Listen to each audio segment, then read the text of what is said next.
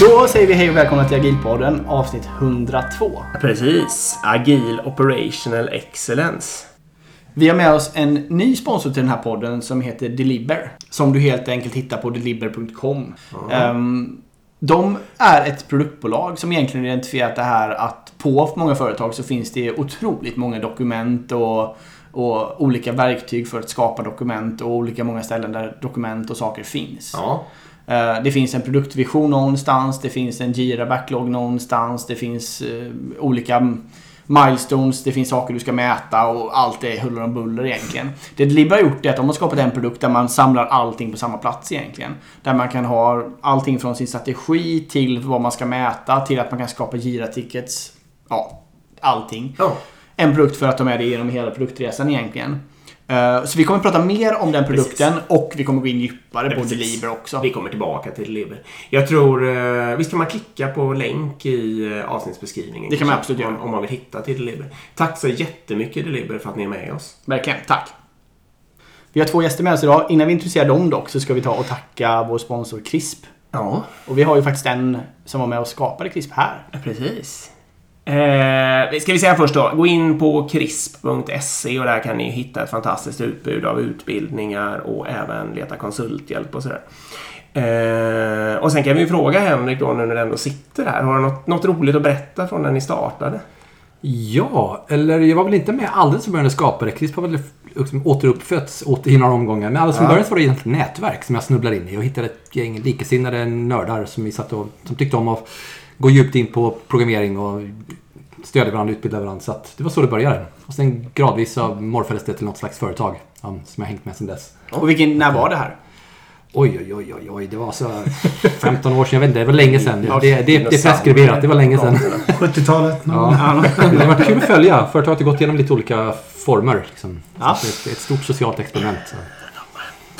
Vi tackar CRISP i alla fall för att Ja, ni är med och gör den här eh, podden möjlig. Igen. Ja men då. Eh, det var alltså Henrik Kniberg som ni hörde där och sen så hörde ni även Niklas Modig. Det är dagens gäster. Och ni har startat någonting som ni kallar Operational Excellence. Eh, jättevälkomna till podden. Mm, verkligen. Tack. Börja med att göra en kort uh, hisspitch. Vem är ni? Kör. His pitch. Ja, pitch och pitch. Eh, Jag heter Niklas Modig. Jag har forskat och föreläst och rådgivit inom lean. Um, sen ja, nästan 20 år. Skrivit en bok som heter This is lean eller Detta är lean och försöker väl förkovra mig i andra koncept. Jag har till och med jag, är fakt- jag har faktiskt gått en kurs för Henrik i två dagar så jag känner mig eh, inte som en agil expert men jag kan ändå förhålla mig till det. Och, Vi kan använda alla roliga ord. då. Oj, oj, oj, oj. Buzzwordsen är jag helt kung på. Uh, jag jobbar mycket med byggbranschen nu så, och jobbar med alla typ, typer av branscher egentligen. Så att jag är väl egentligen inte specialist på någon bransch utan bara en stuck in the middle. Och du har ju varit med i podden förut. Mm. Eh, och då pratade vi lean. Och det går ju att leta upp det avsnittet om ni är intresserade. Och Exakt, det är det femte mest lyssnade avsnittet någonsin faktiskt i podden. Så det är populärt. Eh, ja, Henrik då? Ja, eh, jag var ju programmerare och sen kom eh, hela dotcom-hysterin och så blev jag entreprenör. Och så växte några företag så blev jag chef och kom på att det här var intressant det här med struktur och organisation. Eh, så blev jag coach och konsult och snubblade in i CRISP så småningom. Och blev eh, processnörd agile-snubbe och började skriva böcker och artiklar och sånt om det. Och sen efter ett tag så blev jag klimatnörd för jag tyckte att shit, det här var ett Ja. viktigt problem. Och sen på någon vänster så snubblade jag in på Mojang och blev eh, Minecraft-utvecklare. Så det är väl ungefär där jag är nu. Plus att jag är in- inblandad i det här Operational Excellence. Så det varit en ganska brokig resa men ja, det är väl jag. Och, jag vet inte om du sa det, men en av de sakerna som du sticker ut på verkligen är ju din förmåga att göra såna här videos. Eh, det kanske du är väldigt känd för. Ja men sånt, jag, jag gillar att fatta saker och, och ett bra sätt att fatta något är att förklara för andra. Och video är ett ganska effektivt sätt att göra det. Och du har ju varit med två gånger i podden innan också. Ja, exakt. Och du trumfar faktiskt Niklas då, för ditt avsnitt, eh, Agilt ledarskap, är det mest lyssnade avsnittet. och den här, jag har haft två på mig så det är väl lite fusk. Ja, det är Exakt. fusk. Min tredje gång. Vänta, vänta på hans Då ska du få riktigt. Jävlar. Det är då vi kör. Okej, bra. Ska vi hoppa in på ämnet då? Ja. Vad är Operational Excellence? Ja, om eh, jag får börja så... eh, Om vi nu verkligen ska svara på den frågan. Eh, vad är Operational Excellence? Ehm, och inte vad vårt företag ska hålla på med. För där, då säger vi egentligen operationalexcellence.com. Ja. Ehm, Vi vill veta både och. Du får välja själv. Vad vi tar fart. Vi pratar om operational excellence så, så ser vi väl egentligen det som ett paraplynamn för alla förbättringskoncept. Och det är väl egentligen där vi har hittat. Jag kom från Lean, Henrik kom från Agile. Det finns eh, en mängd olika spännande förbättringskoncept som kan vara väldigt trendiga. Ibland är det på, ibland är det av. Och istället för att liksom fortsätta pusha Agile Lean, Agile Lean, så sa vi att men tänk om vi kan skapa en arena där vi inte håller oss fast vid ett koncept utan det är ungefär som att vi pratar inte om 5.2-metoden och vi pratar inte om intermittent fasting utan vi pratar om hälsa. Eh, Så att för oss är liksom det, det, är väl så som vi ser på konceptet. Men eh, pratar vi om operationalexcellence.com eh, som är då vårt ansikte utåt så tänk hotels.com så är det ungefär samma sak men vi erbjuder då digitala tränings och transformationsprogram där vi då samlar alla typer av, av koncept. Dels kan det vara inom generella Ehm, som vi bara kallar för operational excellence men det kan vara lean-kurser. Det kan vara inom agile eller software excellence som vi pratar om. Men det är manufacturing och just nu har jag jobbat jättemycket med, eh, med byggbranschen också. Så att, så att det är verkligen eh, förbättringskunskap och inte bara träning utan långa program också som man kan använda som för, för att driva transformation.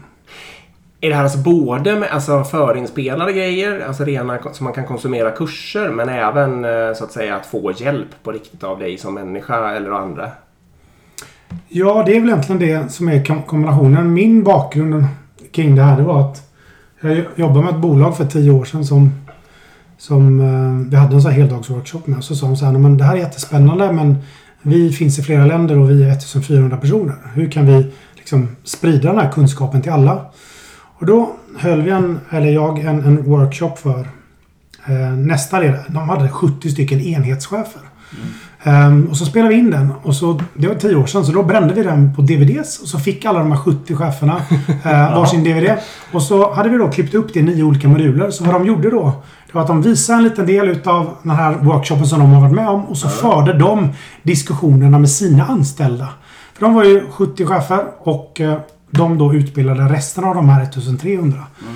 Och det var två effekter. Det var att ett, vad är det som händer när 1300 personer får exakt samma utbildning exakt samtidigt och börjar snacka med varandra? Så det blev en otrolig pull i organisationen. Och Sen var det också att det var cheferna som blev the kings and the queens. För att det var de som stod där som experter. Men att, att visa en liten DVD och, sen föra diskussionen så var det ändå de som fick ägarskap till hela processen. Så, så det var liksom starten. Ehm, och vad som har hänt utifrån det, det var att vi först har då felins, förinspelade kurser som då lär ut grundprinciper. Men vad som har hänt är då att det inte bara träning och, och kurser. För vi har utvecklat en egen plattform som dels då som vi kallar för self-training. Alltså en, vem som helst eller vilket bolag som helst kan skicka in 200 chefer från 30 länder och själv utbilda dem. Men vad vi också gör då är att alla tankar de får, det skriver de in. Och så kan vi self-analysis eh, så att det blir en självstudie. Och då får de liksom Ja, men det är det här vi tycker om givet den här, de koncepten vi har lärt oss. Och de kan liksom ställa självdiagnoser. Och när de väl har ställt en självdiagnos utifrån de principerna då kan de också driva självimplementering. Så det är liksom självträning, självdiagnos och självimplementering. Eh, exempelvis om man lär ut flow. Det är liksom self-training. Då fattar de flow. Sen går man in i diagnos. Ja, men hur bra flow har ni i era processer från en skala 1 till 10? Det är liksom en snabbdiagnos om alla cheferna gör det. Och då ser man, här är vi bra, här är vi dåliga. Och sen så säger man, okej, men på de områdena där ni inte är så bra. eh, Då har vi program där vi hjälper oss. Och då är det mer där vi tränar upp dem i olika capabilities. Så att det, vi ser det som en tran, fulla transformationsprogram. Men vi lär organisationen att göra allt det som egentligen klassiska konsulter gör. Så lite hjälp till självhjälp via, via plattformen. Du har en annan, jag tycker det är viktigt. Där, kom jag ifrån, för vi möttes ju ungefär för två år sedan och började skapa det här tillsammans. Men Henrik kom från en liknande utgångspunkt, fast från ett helt annat håll egentligen. Ja, precis. Jag, jag höll mycket kurser innan coronakaoset. Men, eh, och, eh, och så gjorde jag videos och sånt ibland. Och jag märkte en intressant sak. Jag kan stå där och hålla kurs. Och så sitter folk på kursen och kommer från ett företag och så har de massa idéer som de får under kursen utifrån våra övningar och sådär. Och så finns det en massa sticky notes och liksom oj, oj, vi ska fixa det här och det här och det här när vi kommer tillbaks.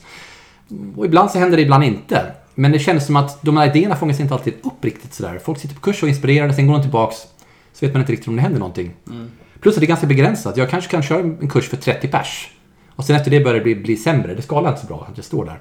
Plus att en stor del av tiden är inte särskilt effektiv. Jag drar samma case study, samma stories, samma metaforer som en, som en apa liksom. Det känns som att det, är det här så effektivt egentligen? Och eh, samtidigt så la jag ut videos, case studies och ibland kunde en video få ty, typ tusen företag att förändra sitt arbetssätt. Det är helt bisarrt. Tänkte så här, vänta ett tag. Finns något mellanting här? Mellan att jag står där och är flaskhals och håller en kurs versus jag släpper en video ut i det vilda och det bara händer grejer. Och det här är ett sätt att försöka hitta en slags mellanting som är att vi, vi behöver inte sitta i mitten och vara flaskhals. Men vi vill inte heller bara släppa ut saker i det vilda. Vi vill kunna stödja folk lite grann. Se till att, när de får, att de kan hjälpa varandra, köra workshops, att de frågeställningar och förbättringsförslag som kommer upp under de workshopsen fångas upp, prioriteras, följs upp och så vidare. Så att det är väl ett sätt att hitta någon slags, någon slags mellanting där. Jag vill inte bara att göra det digitalt utan det är mer som en flipped classroom. Att Mm. Om man tänker att ja, vi ska utbilda 30 chefer eller ett helt bolag. Så tar de kanske fyra stycken moduler som tar två timmar att göra. Och så skriver de in och så gör vi liksom en diagnos och så kategoriserar plattformen alla de öppna frågorna som vi har. Sen så träffas vi på en workshop. Men då är de både utbildade, de har tänkt till själva, Mm. de har ställt en diagnos och vi har fått massa slutsatser. Och så går vi direkt in och bara pratar om det. Istället för att vi ska säga hej. Nu ska vi prata och ta massa dödtid att lära ut grundkoncept som de egentligen kan göra precis när det passar för dem. Mm. Ja. Då kan vi säga, vi har en, en workshop eh, om en månad. Innan dess ska ni göra 4-8 moduler. Mm. Gör dem precis när det passar er. Men det är obligatoriskt att ha gjort dem tre dagar innan workshopen. Sen kan vi då eh, gå direkt in och då får vi egentligen en helt annan Mm. möjlighet att ett Inbjuda alla chefer så det bara blir relevanta frågor. För vi Ja. bara pratar om dem. Och två, ehm, det, man får en möjlighet att komma ihåg. För att gå på en tvådagars kurs, hur mycket kommer man egentligen ihåg? Mm. Medan här kan vi ta en modul varannan dag och bara suga på en liten aha och tänka vad innebär det för oss? Och sen så kommer nästa. Så att, Och, och de kan gå tillbaks, om man, om vill, man kan kolla igen, pausa, stanna upp. På en kurs så följer alla samma tidslinje hela tiden. Så för, för en del går det för långsamt, för andra går det för fort. Här blir det mer konsumera innehållet i din egen takt.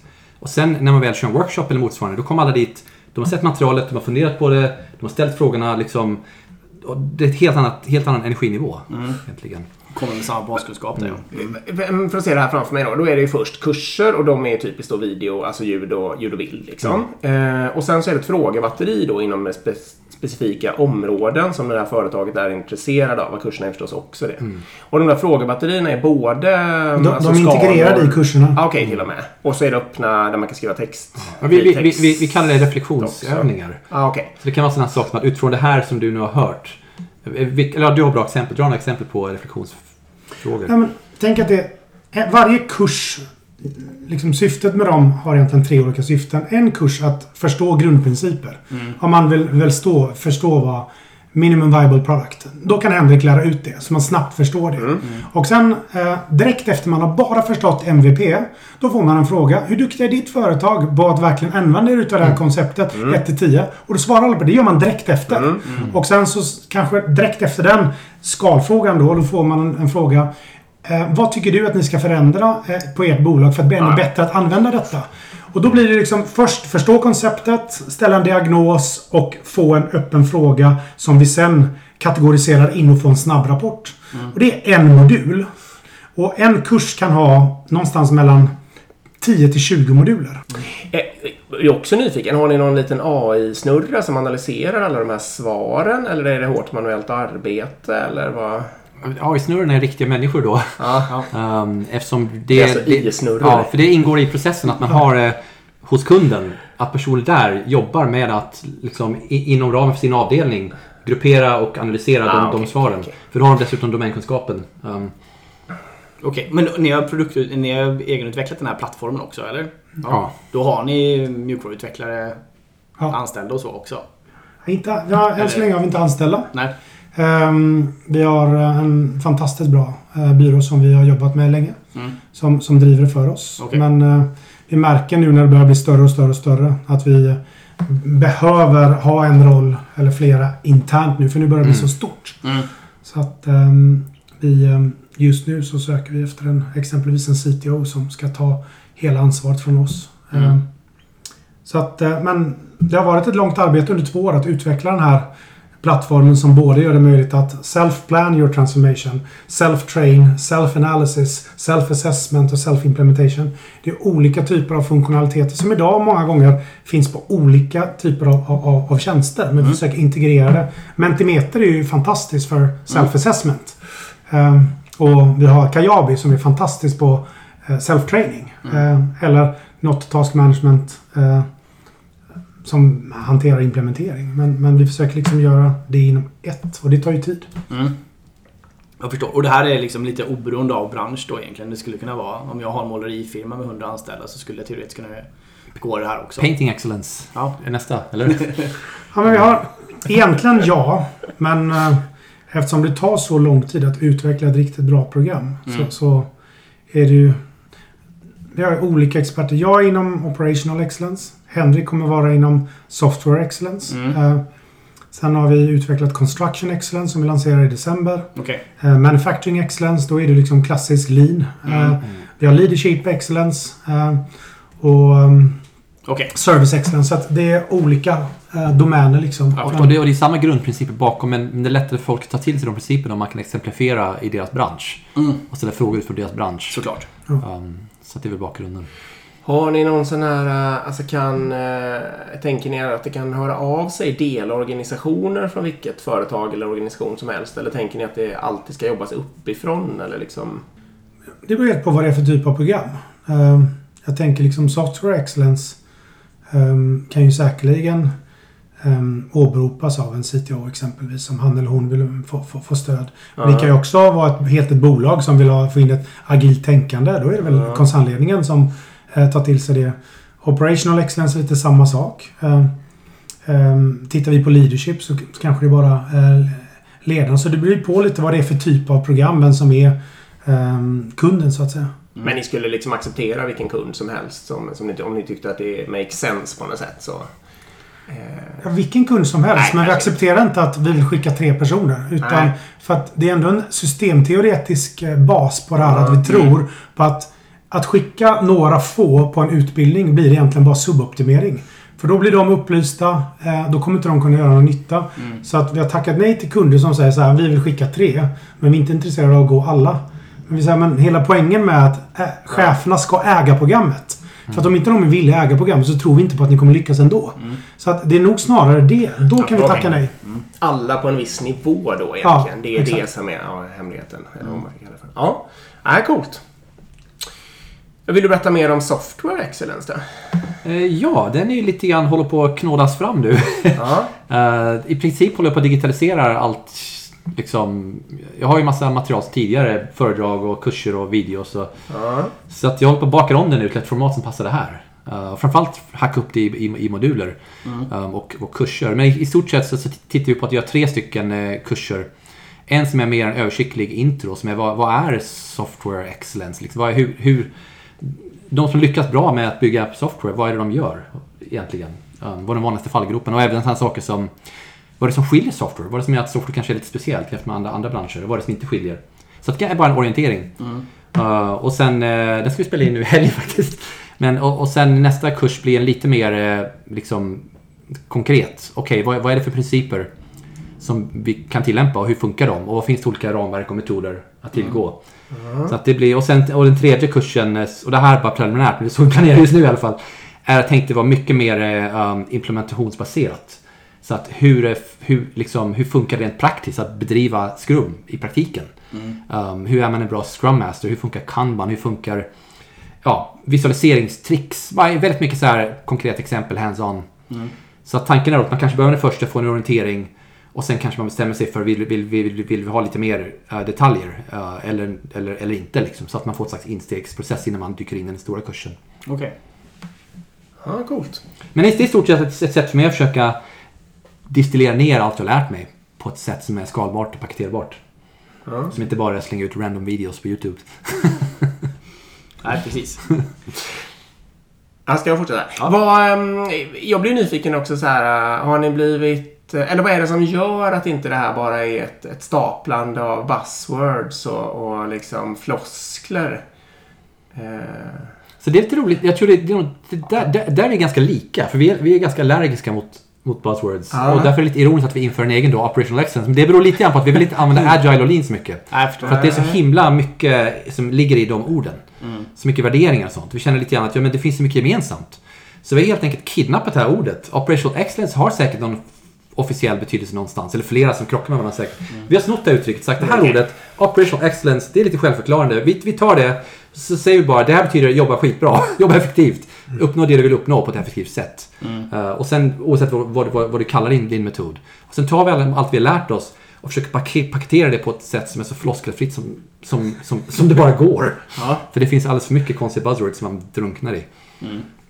Okej, men säg att så är det lite att ni, det här är eran floskel som ni har och då är det Ja. ju ingen floskel för övrigt. Inte för Eh, oss. Som ni, nej, exakt. Som ni har lagt beslag på och tänker ha som varumärke för att lära ut eh, Lina Gilt liksom i ert paraply då. Vi tar lite på företaget. Hur stort är det? För, alltså hur många människor och var, var står ni idag?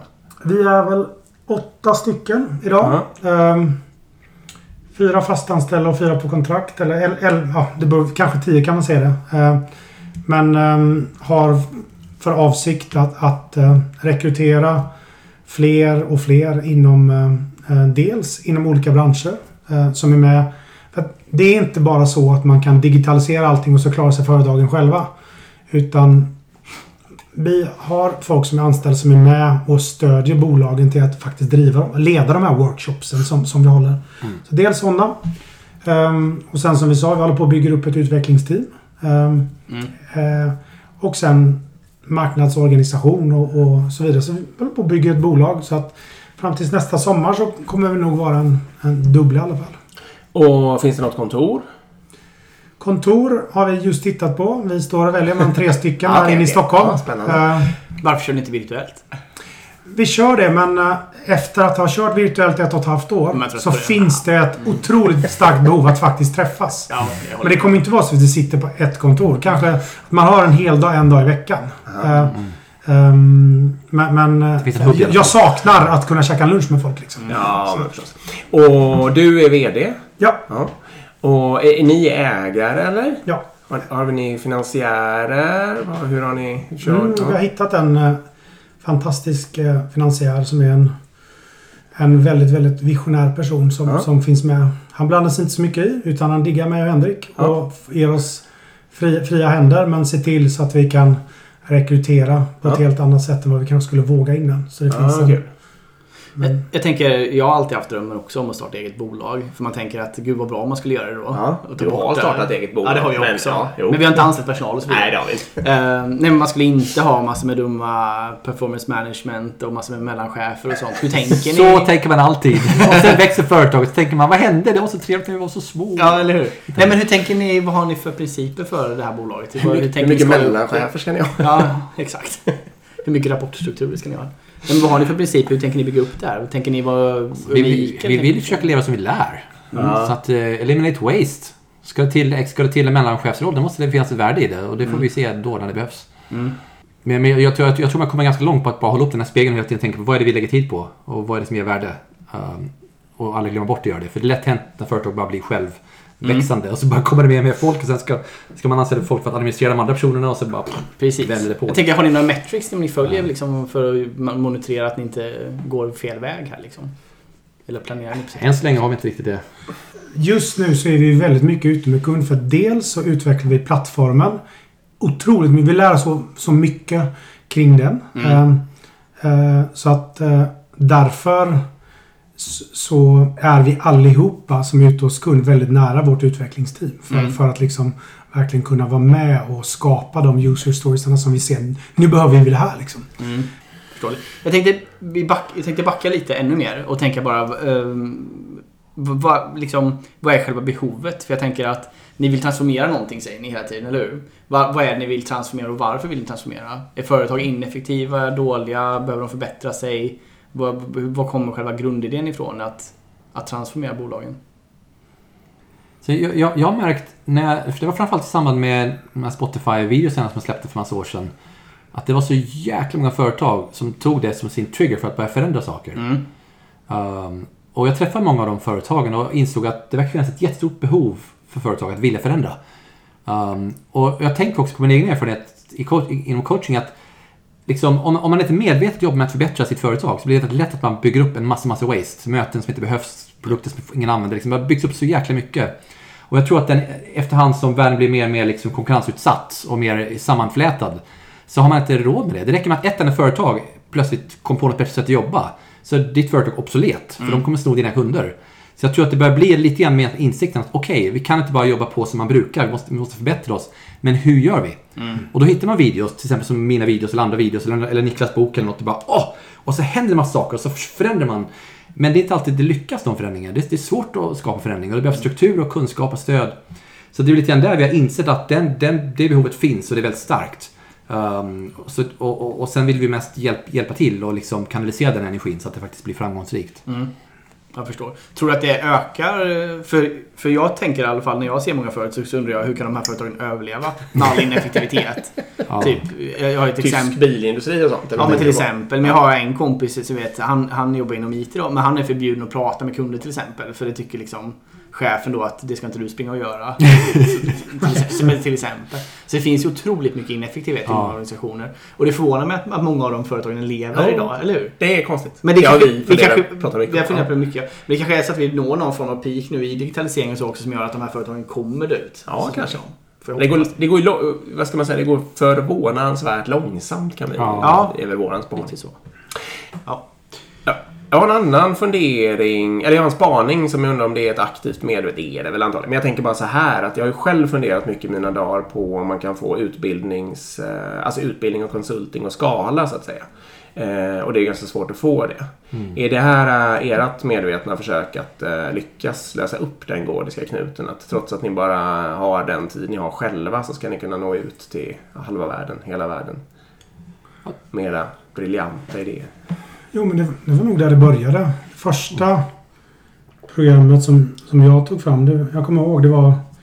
Jag tror det var Asienchefen för ett stort svenskt bolag som frågade mig för jag ville flyga till Singapore för de skulle samla alla ledningsgrupper från 11 stycken länder borta i Asien. Så det var typ 100 personer som skulle träffas i Singapore. Och så sa de så här, vi skulle vilja att du utbildar dem i lean. Sa jag, men eh, hur mycket kommer de egentligen lära sig? Och det är massa kostnader. Vad, vad kostar det att flyga in alla de hundra? Ehm, jag kan erbjuda er en, en, eh, en kurs i lean istället. Där alla sitter hemma. Uh, den kommer ta ungefär 16 timmar per person. Men det kan de ta när de vill. När alla tagit den, då kan jag tänka mig att flyga in. Men då kommer vi verkligen ha kommit mycket, mycket, mycket längre. Och det gick så himla effektivt. Vi utbildade alla chefer i hela Asien. Ehm, och så träffades vi och de hade ju bara sprutade med fram Mm. ide- idéer. Det var ju fem år sedan vi gjorde detta. Så då hade vi inte den teknologin så vi kunde fånga upp allting. Utan då var de bara sjukt taggade. Liksom. Jag, och jag, jag hade lite liknande, för jag, typiskt sett, jag, jag håller en kurs och så hör någon av sig efter kursen. Säger hej, eh, jag skulle vilja att du kommer utbilda mitt företag nu i det här, för det här var intressant. Mm. Så frågar jag, okej hur många är ni? Så, ja, men vi är 300 pers i 10 länder. Mm. Okej, det är ett helt år liksom, eller vad det nu är. Så att då får jag tacka nej, för jag har ju mina kunder och mina grejer. Så att det är ganska många sådana bollar som jag bara tappar. Ja. Eller kanske, jag kanske skickar dem till en kollega eller något, men det blir lite så här halvdant. Mm. Eller så, och så, men så och säger de, kan vi få ditt material då, eller någonting? Visst, sure, men liksom, det blir ingen, de får ingen stöd direkt. Nej, det blir inte den. Så, så det är egentligen precis det du säger. Det är ett sätt att försöka skala oss själva. Um, på ett effektivt sätt. Och Mm. skapa win-win då. Win för oss men också win för kunderna som, som faktiskt kunde få sin utbildning till alla sina 200 chefer eller vad det var. Liksom. Hur, sa ni det? Hur hittade ni varandra? Eller hur kom ni på idén? Ja, det där är lite roligt. För mig var det nog att jag råkade snubbla över Niklas bok för massa år sedan. Jag bara råkade snubbla över den och jag var liksom väldigt mycket lean-nörd. För jag upptäckte att lean var ju på något sätt för mig förklaringen till varför agile funkar. Det var liksom agiles stora syster. Liksom, Jaha, okej, nu fattar jag. De här principerna bakom är liksom... Så att jag blev intresserad av lean och började knarka lean-böcker. Men, det, men sen snubblade jag över Niklas bok och plötsligt var det så här, men här är någon som skriver så att man fattar. liksom, på ett avskalat sätt utan massa, utan så mycket floskler. Utan tydligt, enkelt, konkret och branschneutralt. Så jag började skicka den till alla. Och just då så jobbade jag ganska mycket med, med Mary Poppendick som jag säger inom Lean Software. Jobbar mycket. Och så kopplade jag ihop Mary med Niklas. Måste träffa den här personen. Och så, så träffades vi och så började vi snacka massa. Och sen kom han till min kurs och så började vi gaffla massa och insåg att men vad fan, vi håller på med liknande grejer. Vi kommer från olika håll. Men, men det, det är liknande grejer. Så vi har haft, haft kontakt där och sen plötsligt så, så hörde Niklas av sig och berättade om det här, den här idén. Och så, och det var ett ganska lätt beslut för mig att haka på.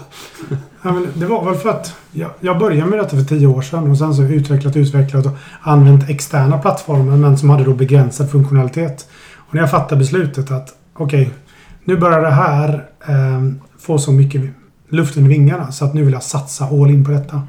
Och då var det så här, vem skulle jag vilja ha med mig? Och då var Henrik nummer ett på den listan. Mm. Eh, så då snackade vi. Tog en, eh, vi satt i ett bandsland och, och snackade en hel dag och sen var det bara high five. Och Vi så kör. körde vi. Så kör, körde vi. Det var, Men det var som att jag insåg att jag var själv på väg i den riktningen omedvetet. Och sen så la han ut vägen framför mig. Men, tack, ja det kör vi. Och eh, liksom... Jag tror ett plus ett är alltid tre. Jäkligt mycket roligare att göra det tillsammans än att sitta själv. Ja, verkligen. Jag håller ju med också om den spaningen där. Du, du touchade ju på det nu. Men dina filmer är ju eh, just det är ju enkelheten tror jag som, som är, ja, som är vad ska man säga, unique selling point i dem. Och din bok är ju, det är ju samma sak där. Det är ju enkelheten som gör att man så himla gärna vill rekommendera folk att läsa den. Och sådär. Ja, men Jag vet inte hur många gånger som jag har visat Nej, Henriks filmer under mina föreläsningar. Ja. Har en kort keynote så här. "Hmm, Hur ska jag förklara eh, flow egentligen? Nej, men Henriks pingpong. Visa och så älskar alla den. Och så tar jag lite cred för jag känner honom. Och så kan jag stå här. Och, och sätt har jag snott hans fotbollsmetafor med tält på fotbollsplan. Så vi snor hans metaforer friskt. Liksom. Ja, jag tror vi är lika där. Vi Ja. gillar metaforer och stories. Ja. Ja, det får man ju säga. Ehm, jag tänkte på... Nej, jag tar bort. Ja, då kan vi komma in. Finns något... eh, Kan ni prata mer om ett mer konkret exempel på något företag ni har hjälpt eller... ehm, Ja, precis. Mer konkret. Vad, vad skulle man kunna få ut av det här? Eller vad skulle man kunna förändra i sin organisation? Antingen med software eller generell operational excellence. Om vi ska börja med Operational Excellence så vi jobbar med alla typer av bolag. Det kan vara offentliga bolag.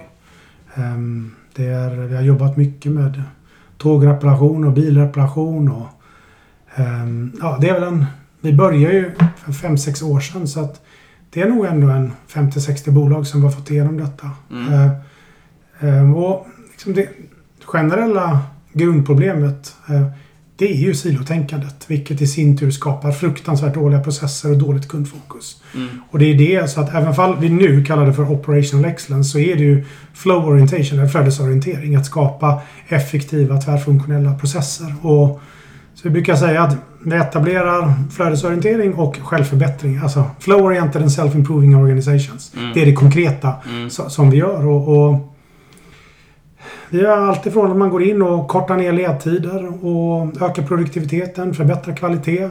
Ehm, skapar bara generella, alltså good operations management. Det, man är väldigt naiv och tänker att nu ska vi gå in och skapa effektiva tvärfunktionella processer. Och så säger man så här, så kartlägger man ett tvärfunktionellt flöde och så säger man det är sju stycken olika eh, funktioner eller avdelningar som är in, in, inblandade. Och så tänker man så här, de är sex stycken springare som bara ska lära sig att och, och, och springa stafettlopp. Så här, var är stafettpinnen?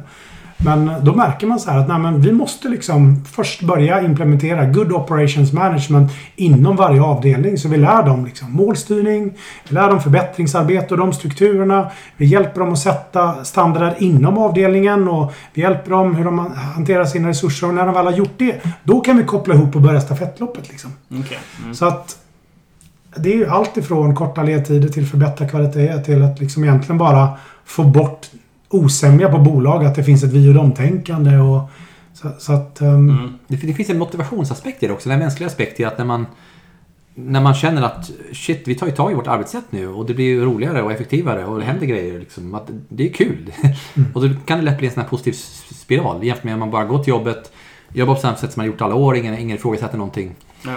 Så att, och det är väl också en anledning till att vi gärna vill skala det här och ta alla på en gång. För att en hel avdelning, en hel grupp, ett helt team får höra samma inspirerande budskap.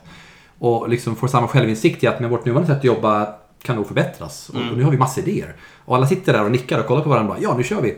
Jämfört med om två personer gick på en kurs, går hem, eller går tillbaka och blir jätteinspirerade och försöker övertyga de andra som inte gick på kursen. Då blir det ganska svårt. Men ni jobbar ju då inte... Ni jobbar ju med befintlig struktur och sen så får med er alla människor att jobba smart i den. Det är grundtesen, tycker jag mig höra. Inte att gå in som managementkonsulter och föreslå en stor omorganisation. Nej, jag måste säga det att det enda som jag har sett fungera det är när vi gör cheferna eh, först till kungar och drottningar Ja. och sen se till att de eh, driver sin egen transformation. Mm. Eh, vi gör inga analyser Nej. för dem. Överhuvudtaget. Vi är PT. Men de gör de. övningar. För att jag har aldrig sett... Om, om vi, en sak är att hitta lösningen, men en sak är att skapa ägarskapet i lösningen och liksom engagemanget att faktiskt detta är vår lösning. Ja. Då är involvering det enda och alla. Vare sig de vill eller inte. Och då kan det ta långsamt men liksom Det är ganska enkla tekniker. Det är en offentlig organisation som vi jobbar med. De hade ledtider som låg på inom en typ av ärende som låg på 120 dagar och de hade ungefär 250 öppna ärenden samtidigt. Då bara satte vi en enkel pullstruktur på fredagar där vi mätte ledtid och antalet öppna ärenden. Och så började de mäta det. Och det hade de aldrig gjort överhuvudtaget. För alla jobbade på sitt silo. Och så började de se, oj! Eh, och, och så tittar vi då på av de här 250 olika ärendena. Hur många är liksom 10 dagar gamla? Hur många 20 dagar gamla? Hur många? Eftersom det var ju, de äldsta var 110 dagar liksom. Ehm, på tre månader hade vi eh, fått ner ledtiden till en fjärdedel. Och eh, antalet öppna fall också till en fjärdedel. Och det enda vi var, det var att ge dem KPI ett tvärfunktionellt ledtid och antalet öppna ögonen och titta på hur ligger det till. Det är ingen jättetransformation. Men det var de som mätte, det var deras möte och vi blandade oss inte i. Och då blir det liksom bara själv. Och det är ju all waste som ligger emellan. Sen fick vi ganska snabbt det ner till 25-30 dagar. Men då krävdes det Ja, men här kanske vi inte borde batcha på det sättet. Vi kanske måste få in One Piece Flow och vi kanske måste samlokalisera och varför har vi inte tvärfunktionella team här? Då blir det svåra men bara att gå från 100, vad det nu var, 110 eller 20 dagar ner till 25. På tv- alltså, det gick så ho- otroligt fort. Och- och där- när vi involverar folk. Och där har vi märkt också att vad gäller just transformation, om, om alla ser, om alla får den där, the magic of visualization, liksom, om alla ser Ja. så här är det nu. Till exempel med sådana Ja. såna, såna metrics eller en stor tavla med lappar eller vad det är. Men om man ser, så här funkar det nu. Och, och, och ingen är nöjd med det. Och, och, och alla vill att det ska fungera bättre och annorlunda. Och alla har fått lite inspiration på hur det skulle gå, kunna gå till. Då, då är det ganska lätt. Då, då vill ju folk. Men om det kommer en person på en kurs och går tillbaka och försöker övertyga sin chef som inte vill. Nej. Det är jättesvårt för något att hända. Så att man kan säga att det här med att vi gärna får in hela gruppen, det är också lite ett filter. Mm. För att om, om hela gänget är villiga att och investera i att gå en sån här kurs, då har man redan kommit halvvägs till lösningen. För då finns det en vilja att lyssna och kanske förändra. Har ni någon risk så här att det här... äh, Alltså... Att stöldrisk eller kidnappningsrisk och det här... med Det är både begreppet och allt ert innehåll. Hur många har snott Henriks Spotify-videosar? Ja, det är precis. Ni jobbar så. Ja, Nej, alltså men, jag, alltså, jag, det- jag, jag, om de är ingen- snor det, I'm happy. Ja, varsågoda, det är gratis marknadsföring så gör det som när de snor Ja. grejer. Ja. Och begreppet, alltså Operational X, alltså det är ju inte erat på något sätt alls. Men ser ni någon risk att det kommer förvanskas eller något sånt där liksom? Kommer, kommer det vara som med lin och sjukvården att det kommer sitta någon eh, upprörd människa om eh, fem år och vara arg? Eh, alltså, okej, det- det- det- McKinsey har varit där och Det, det finns folk som ja. Det finns folk som kollar på min Spotify-video. Konsultföretag. Ja. Sen börjar de sälja Certified Spotify Model-kurser. Ja. Ja. Och det finns ingenting som jag kan göra åt det. Nej. Och jag bryr mig inte heller. så det kanske kommer vara någon som tar det här och så klonar de det. Så börjar de sälja Certified Operational Excellence. Och så, men whatever liksom. Intentionen har aldrig varit att skapa ett koncept. Eh, vi sökte ett namn som skulle fungera som ett paraply. Ja. Och, och vi äger inte Operational Excellence eh, som koncept överhuvudtaget. För det har funnits många, många år. Det enda vi har eh, lyckats få tag på det är operationalexcellence.com. Eh, vårthotell.com. Sen vad folk lägger i det. Eh, det, det kan vi inte kontrollera. Vi kan bara se till att leverera enkla lättförståeliga kurser. Och det är därför vi kallar det för Software Excellence. Jag kallar mitt för Operational Excellence. Vi har Leadership Excellence för att just skala bort så att det inte är det ABC Method. Eh, För det är helt ointressant. Det är mycket intressant, mer intressant att se till att det skapas resultat. Och, och sen också att för oss, vårt, eh, liksom, det unika värdet i vårt företag är inte det namnet. Det är mer personerna. Att vi försöker samla på oss experter inom respektive bransch. Så även om någon skulle komma och säga ni får inte heta Operational Excellence. Ja, men då heter vi Kalanka, vi heter whatever. Det är samma personer som kommer dra folk till oss. För att de vet att jaha, den, den personen vet jag är bra på Du, du, du är ju liksom kungen inom den branschen. Mm. Så vi vill skapa lite kritisk massa av, av expertis som då kanske kommer locka folk, hoppas vi. Det, det är bara förlagsnamnet liksom. Ja, ja, ja. Nej, jag, man måste ju bara kolla. Nej men det är, det är bra. Ja, men det är en relevant fråga. Det är lätt att man tror Ja. att nu är det ett nytt koncept. Men nej, vi vill absolut inte gå in i den. Utan det är så här, vi kan hjälpa er att korta ledtider om ni vill. Ni har inga certifieringar på gång. Nej, ain't gonna happen. Så man måste förnya varje år dessutom. Precis. Den dagen det Yellow belt is launched. Yellow. Ja, där har vi det. Var, eh, var är ni om två år? Ja, säg det. Vad är man två år? Får vdn svara på. Men jag hoppas att vi har eh, kanske en 5-10 experter inom respektive affärsområde. Om vi tänker då software, manufacturing. Ehm, där vi är ett, eh, ett kul företag där olika experter samlas, skapar kurser. Och ehm, där vi säljs via agenter, där vi fungerar som ett komplement till konsultbyråer och, och, och, och universitet. Eh, Men framförallt där vi verkligen kan försöka skapa förändring och, och bidra på något sätt. Man ska säga att vi, vi, vi, vi har blivit en hubb. Alltså folk, Ja, folk hubb. kommer söks automatiskt när någon frågar så här, Fan, vi, vi skulle behöva se över hur vi jobbar på vårt företag. Då kommer man automatiskt tänka, just det, Operational Excellence är dit. Mm. Det är liksom the place to go. Om, om någon frågar någon så här, vart ska man vända sig? Så ska svaret automatiskt vara dit. Det är väl någon slags vision. Mm. Mm, För idag finns det inget tydligt svar. Vad ska jag vända mig? Ja, men här, läs den här boken. Eller ring det konsultföretaget som kommer ta saftigt betalt för massa konsulter som väller in. Eller... Nej, det är lite så.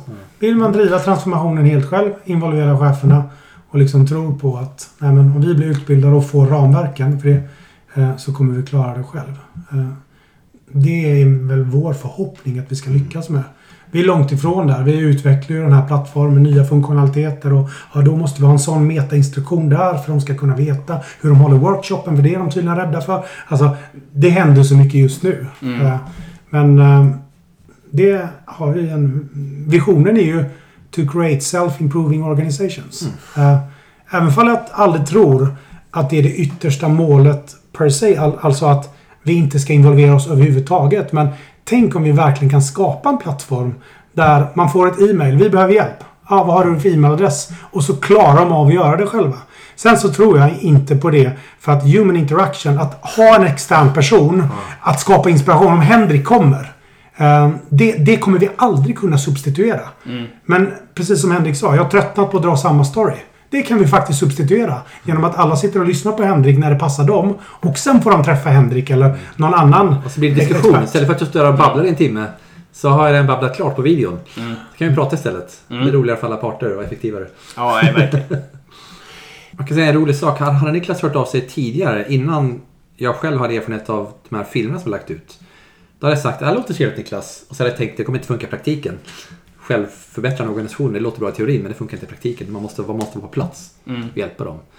Men som sagt, sen har jag sett vad som händer med man lägger ut en inspirerande film. Och sen så råkar jag vara någonstans i världen och hälsa på ett företag och så berättar de om allt de har förändrat. Och så frågar jag wow, och vad var det som triggade det här? Ja, det var din film. Va? Berätta, hur fan, hur då? Ja men Nisse såg den, så skickade han den till Kalle, så skickade han den till VD. Så satt, satt vi allihop och kollade på den. Och sen började vi lägga upp en plan för hur vi ska implementera några av idéerna härifrån. Inte, inte bara copy-pasta, det brukar inte vara så bra, men inspirerad av videon, det var deras tipping point. Och sen började de göra en förändringsplan och så, och så kör de. Och det är klart att allt inte, det, det lyckas inte alltid. Men det lyckas tillräckligt, tillräckligt ofta för att jag insåg att självförbättring kan funka. Mm. Och, och det var dessutom med nollstöd. Om vi då dessutom bygger stöd kring det, då finns det möjlighet. Mm. Ja, vi har ju samma erfarenhet faktiskt. Eh, Vi har ju ha- haft flera företag som har hört av sig och lyssnat på ett visst avsnitt. Antingen bara vi eller med en gäst. Ja. Och sen också suttit hela gruppen och bara okej, vad kan vi, Nu vad kan vi. vi implementera av det här? Äh, men inspireras Och det kanske var så att de kanske var på väg dit ändå, men de behövde den där lilla Precis. knappen. Och då kanske Exakt, de få fick lite inspiration och så vidare. Mm. Anekdotiskt måste jag bara berätta att jag, använder, jag har en skärmdump av eh, någon av dina tidiga filmer som jag använder ganska mycket. Och kastar till folk. Så, ja, men de, det är väl från eh, Product Ownership in a Nutshell. heter Ja, just det. Eh, och då är, det är ju det här med hur, alltså att eh, vad heter det, prioritera på hur mycket värde man får eh, versus liksom, Storlek. eh, hur jobbiga de är att bygga. Exakt. Ehm, och den, den, det är skitsvårt att förklara det och den, då har jag bara dragit en bild. Du ritar ju så bra här så har jag tagit det som en bild och använder det. Henrik nu några tusenlappar. Ja, Men exakt. Ärligt talat, jag, jag, jag blir glad när jag hör sådär. Ja. Många andra säger åh nej, mitt material. Men jag, för mig är det en komplimang. När folk använder mina grejer, Ja. då vet jag att jag har gjort något bra. Och blir jag glad. som en komplimang också. Och lite som ett bevis på att eran, eh, eran hypotes kanske kan fungera.